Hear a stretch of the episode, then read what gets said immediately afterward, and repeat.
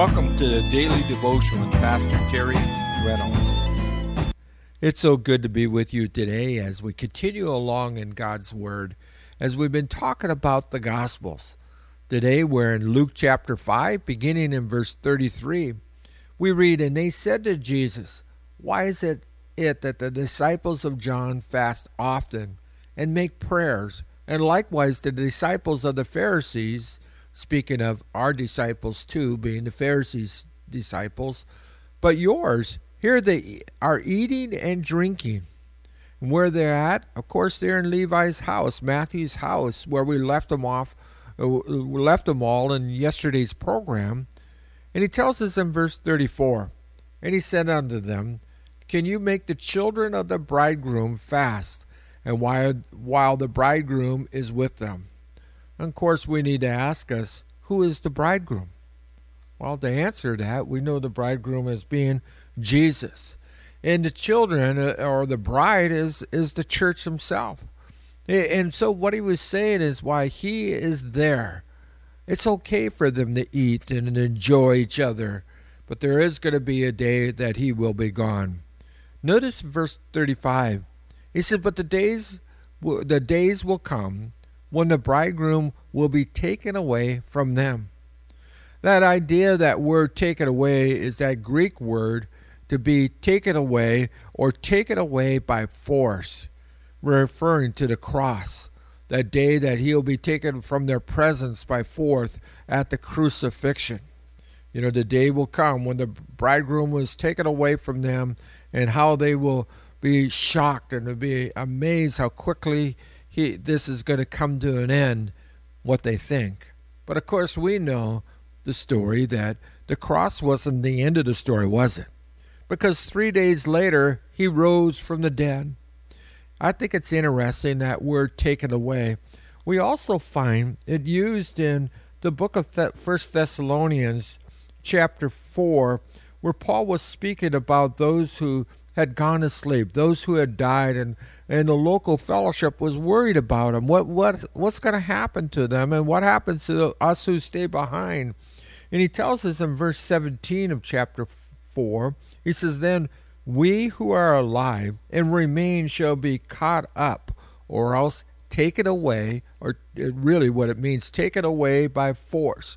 We get this word in the Latin is rapturus. And of course, in English, we we translate that, and that's where we get the word rapture from. Taken away by force together with them in the clouds to meet the Lord in the air. So the rapture is going to happen suddenly, even as they are going to see suddenly Jesus Christ is going to be gone from their midst. And so it tells us in verse 35 as we continue, and then shall they they fast in those days and so he shall uh, he spoke also of a parable unto them. No man puts a piece of new garment upon the old. If otherwise, then both of the new make a tear, and the piece that was taken out of the new agrees not with the old. Of course, back in those days, they had shrinkage. If they would go buy new clothes, they would shrink, and they had to plan for the shrinkage. Uh, you know, maybe if you're too young, you don't remember that, but I think a lot of us do when we would go buy new clothes, especially if you bought yourself a pair of Levi pants, you had to prepare to buy them. If you wanted to buy, uh, you know, a pre-shrunk Levi's, you're okay. You could buy your size. But if you want buy some that weren't shrunk yet, normally they were a little bit less money, you had to consider for the shrinkage. You had to take into account how much they would shrink. And so this is really what he's talking about that they had to do something in order to, to see if it was going to shrink. This is why if you had an old garment, you wouldn't sew a new patch on it because the first time you would wash it, if it was uh, if it wasn't already pre-shrunk or shrunk when you sewed a patch on, when you would wash it, of course, the the sewing that you did, the stitching you did of the patch onto the pants would start to rip apart.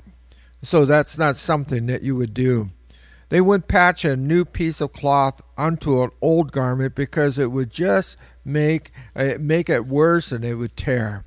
In verse 39, he also says, No man also have drunk old wine immediately desires a new, where he says the old is better. See, you've you've seen it. People are are, are, are ones who have set in their ways. They're not even willing to try. And that's what Jesus is saying. Who's he speaking to? Of course, the Pharisees and the Sadducees.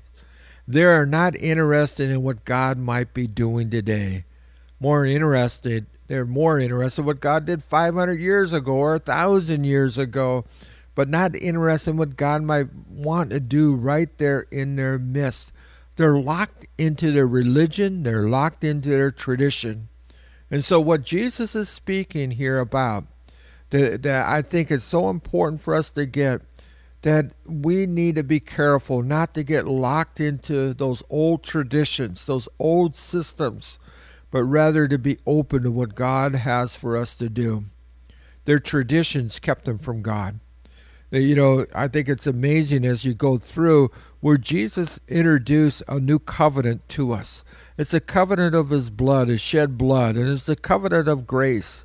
But yet they weren't able to hear it. And Jesus said, You just don't put new wine in the old old skins. So he's creating a, a new order per se for his disciples. That God might pour his spirit and this new work of God's Spirit into new skins but even the new skins have become old. But even the new skins, if they're not, if they are old, they still are going to burst. So God was desired to uh, do a wonderful new work in their midst, outside the systems, outside the you know the religious systems that they had set up. He was wanting to do a fresh, fresh work among them. You might say, well, that's not the way we've done it. We you know, we've done it in the past. You see, maybe 15 years have gone by, and that's the way we've done things in the past. And people, you know, get stuck in a rut so easily, so quick, so, you know, steadfastly. They're not going to change in any way. But, you know, remember what I was been told before that the only difference between a rut and a grave is the length and the depth. God keep us from the ruts lest they become graves. So, how does that work for us today? You know, Paul was in writing to the book of Galatians, uh, the, the Galatians, up there in in the Mesopotamian area. They had came to know Christ. They came to know the freedom that they had in the Lord. But once he would leave the city, leave the area, there were those who would follow after Paul they were known as became known as the Judaizers. They would uh, after Paul would leave a city, they would come in to the new believers and and starting to say, "Well, we understand what Paul has to say, but to be really right with God, you need to do keep the Sabbath, you need to keep the ordinances, you need to, you know." And they gave them a great list of things that they needed to do in order to be right with God.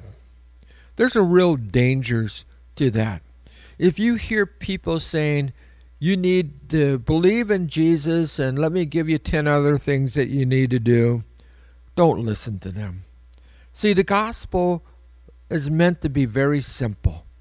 As Paul wrote, writes in Romans chapter 10, if you would believe in your heart and confess with your mouth that Jesus Christ is Lord to the glory to God the Father, thou shalt be saved. See, it really does come down to our belief. Do we believe in Him? Do we trust His Word? Are we seeking to live the way He has laid out for us in His Word to, for us to live? He says, if that's the case, we're born again.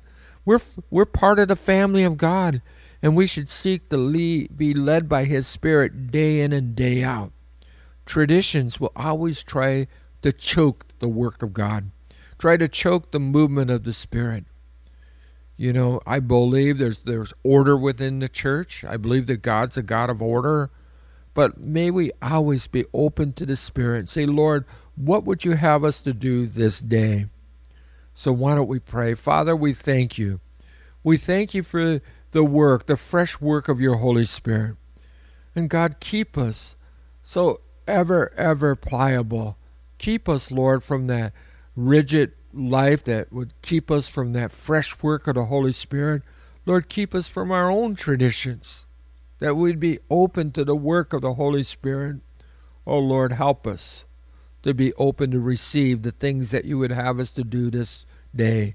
Free us, Lord, from any traditions that may have begun to develop, and help us, Lord, to always to walk in the openness before you, ready to hear, ready to receive, ready to respond, ready to obey. In Jesus' name, amen. And so until next time, this is Pastor Terry.